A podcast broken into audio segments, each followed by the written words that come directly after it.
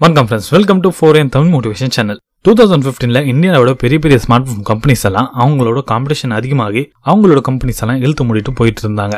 ஏன்னா அப்பதான் Chinese companies எல்லாம் இந்தியன் மார்க்கெட்ல என்ட்ரி கொடுத்துட்டு இருந்தாங்க வரிசையா. அந்த டைம்ல தாங்க ஒரு சின்ன ஸ்டார்ட் அப் எலக்ட்ரானிக் ஆக்சரி செக்மெண்ட்ல கால வச்சாங்க. அண்ட் யாரும் எதிர்பார்க்காத நேரத்துல வெறும் நாலே வருஷத்துல இன்னைக்கு அவங்க ஒரு மல்டி மில்லியன் டாலர் கம்பெனியா உருவாயிருக்காங்க. அது வேற யாரும் இல்லைங்க. அவங்க தாங்க இந்தியானோட ஃபேஷனபிள் ஆடியோ ப்ராடக்ட்டோட ஒரு பெரிய மார்க்கெட் லீடர் போட் போட் இந்த பேர் எல்லாரும் கேள்விப்பட்டிருப்பீங்க. இது எப்படி உருவாச்சு? அண்ட் இதுக்கு பின்னாடி யார் இருக்கான்னு இந்த எபிசோட்ல தெரிஞ்சுக்கலாம். சோ வாங்க ஆரம்பிக்கலாம். லெட்ஸ் பிகன் போட் வந்து ஒரு டெல்லி பேஸ்ட் ஸ்டார்ட் அப் இதை அமன் குப்தா அப்புறம் சமீர் மேத்தா ஸ்டார்ட் பண்ணாங்க டூ தௌசண்ட் சிக்ஸ்டீன்ல அதுல இன்ட்ரெஸ்டிங்கான ஸ்டோரி பாத்தீங்கன்னா அமன் குப்தாவோட தாங்க. அவரோட சார்டர் அக்கௌண்ட்ஸை கம்ப்ளீட் பண்ணதுக்கு அப்புறம் சிட்டி பேங்க்ல அவர் ரெண்டாயிரத்தி மூணுலேருந்து ரெண்டாயிரத்தி ஆறு வரைக்கும் வேலை செஞ்சார். அண்ட் அதுக்கப்புறம் மூணு வருஷத்துக்கு அவங்க ஃபேமிலி பிஸ்னஸ் பார்த்துக்கிட்டாரு அங்கிருந்து அவர் எலக்ட்ரானிக் ட்ரேடிங் கொஞ்சம் கத்துக்கிட்டாரு. அதுக்கப்புறம் டூ தௌசண்ட் டென்ல இந்தியன் ஸ்கூல் ஆஃப் பிசினஸ்ல எம்பிஏ பண்ணி முடிச்சாரு. அண்ட் கேபிஎம்ஜி ஆடிட்டிங் ஃபார்மில் பிளேஸ் ஆனாரு. அங்க ஒரு ஆறு மாசம் வரைக்கும் வேலை பார்த்தாரு. அதுக்கப்புறம் தாங்க அவருக்கு எலக்ட்ரானிக் அண்ட் கேடட்ஸ் மேல ரொம்பவே இன்ட்ரெஸ்ட் வர ஆரம்பிச்சது. அதுக்கப்புறம் அவர் ஜேபிஎல் கம்பெனில அப்ளை பண்ணாரு. அண்ட் அவருக்கு அங்க வேலை கிடைச்சது. இங்க இருந்தாங்க அவர் லைஃப் சேஞ்சிங் மூமெண்ட்னு கூட சொல்லலாம். இங்க இருந்தாங்க அவர் எல்லா ப்ராசஸும் ஸ்டடி பண்ண ஸ்டார்ட் பண்ணாரு. அண்ட் அவர் ஸ்டார்டிங்ல ஜேபிஎல குரோமா அப்புறம் ரிலையன்ஸ் டிஜிட்டல்ல டிஸ்ட்ரிபியூஷனுக்கான வேலை செஞ்சுட்டு இருந்தாரு. கொஞ்ச நாள் கழிச்சு அவரை ப்ராடக்ட் மேனேஜ்மெண்ட்குள்ள போட்டாங்க. அங்க அவரோட வேலை பாத்தீங்கன்னா இந்தியன் மார்க்கெட்டுக்கு ஏத்த மாதிரி ரைட் ப்ராடக்ட்டை அவர் செலக்ட் பண்றது தாங்க இதாங்க போட்டோட அடிக்கல்னு கூட சொல்லலாம். ஏன்னா இந்த ப்ராசஸ்ல அவர் இந்தியன் மார்க்கெட்டை ஃபுல்லாவே ஸ்டடி பண்ணிட்டாரு. மக்களுக்கு இது தேவைப்படுது எது மாதிரி டிசைன்ஸ் பிடிக்குது அண்ட் என்ன குறை இருக்குன்னு. அண்ட் அதுக்கப்புறம் அவர் ரெண்டு வருஷம் கழிச்சு ஜேபிஎல் இருந்து வெளியே வந்துட்டாரு. அதுக்கப்புறம் தாங்க அவர் சமீர் மேத்தா சந்திச்சாரு. அங்க இங்க காசு சேர்த்து ஆளுக்கு பதினஞ்சு லட்சம் போட்டு டூ தௌசண்ட் சிக்ஸ்டீன்ல அவங்க போட் கம்பெனியை ஆரம்பிச்சாங்க.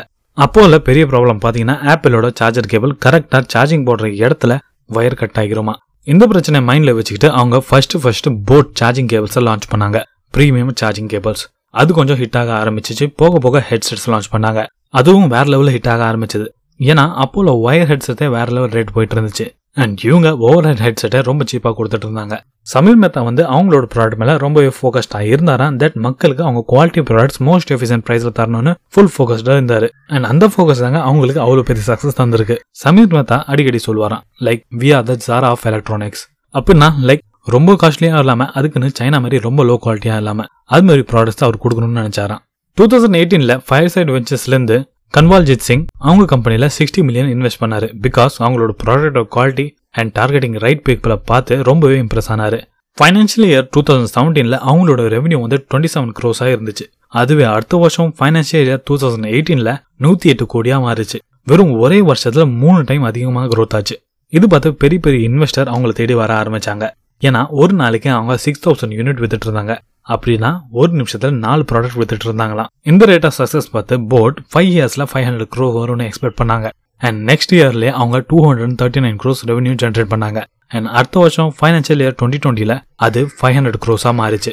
அப்போ வரைக்கும் அவங்க அமேசான் ஃப்ளிப்கார்ட் இது மாதிரி இ காமர்ஸ் சைட்டில் தாங்க மெயின்லி ஃபோக்கஸ் பண்ணி வித்துட்டு இருந்தாங்க.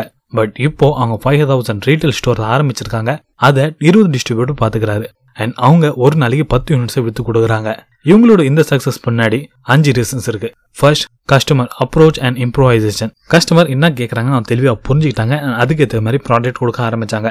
Second point portrayal as life style brand இங்கே தாங்க அவங்க சூப்பராக கேம் ப்ளே பண்ணியிருக்காங்க லைக் அவங்க ரைசிங் ஸ்டார்ஸ் அண்ட் ரைசிங் கிரிக்கெட்டர்ஸை அவங்களோட பிராண்ட் அம்பாசடராக மாற்றிட்டாங்க அது கூடவே Lakme two thousand nineteen fashion வீக்கில் இதை ஒரு ஃபேஷன் வேற ரெப்ரசென்ட் பண்ணாங்க.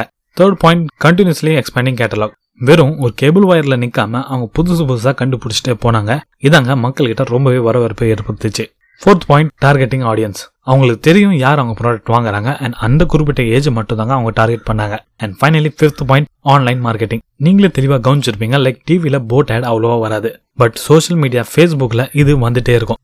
ஏன்னா அவங்களுக்கு தெரியும் பசங்க எது யூஸ் பண்ணிட்டு இருக்காங்கன்னு. ஃபைனலி தேங்க்ஸ் ஃபார் லிசனிங் இந்த ஸ்டோரி உங்களை இன்ஸ்பயர் பண்ணிக்கிறோம் நம்புறேன். அண்ட் இது மாதிரி ஸ்டோரி கேட்கறதுக்கு நம்மளோட சேனலை ஃபாலோ பண்ணுங்க. இந்த ஸ்டோரியில் கவனிக்க வேண்டிய விஷயம் என்னன்னா அமன் குப்டா சார் கிட்ட இருந்தா அவர் எங்கேயுமே நிற்கல கற்றுக்கிறதுக்கு வயசே இல்லைங்க. அண்ட் இந்த ஸ்டோரியில் அது தெளிவாக தெரியுது. ஏன்னா சிஎம் முடிச்சுட்டு லைஃப் லாங் அந்த பேங்க்லேயே அவர் வேலை செஞ்சுட்டு இருந்திருக்கலாம். பட் அவர் கம்ஃபர்ட்டோட தாண்டி வெளியே வந்து அவர் நிறைய விஷயத்த கற்றுக்கிட்டு அதுக்கப்புறமா தாங்க சொந்தமாக ஒரு கம்பெனி ஆரம்பிச்சார். அண்ட் அதாங்க அவருக்கு இவ்வளோ பெரிய சக்ஸஸ் கொடுத்துருக்கு. ஸோ நம்மளும் எந்த ஒரு பிஸ்னஸ் ஸ்டார்ட் பண்ணாலும் ஃபர்ஸ்ட் எக்ஸ்பீரியன்ஸை கெயின் பண்ணுவோம். அதுக்கப்புறமா பிஸ்னஸ் ஸ்டார்ட் பண்ணுவோம். அது கூடவே the most important thing thanks for valuable time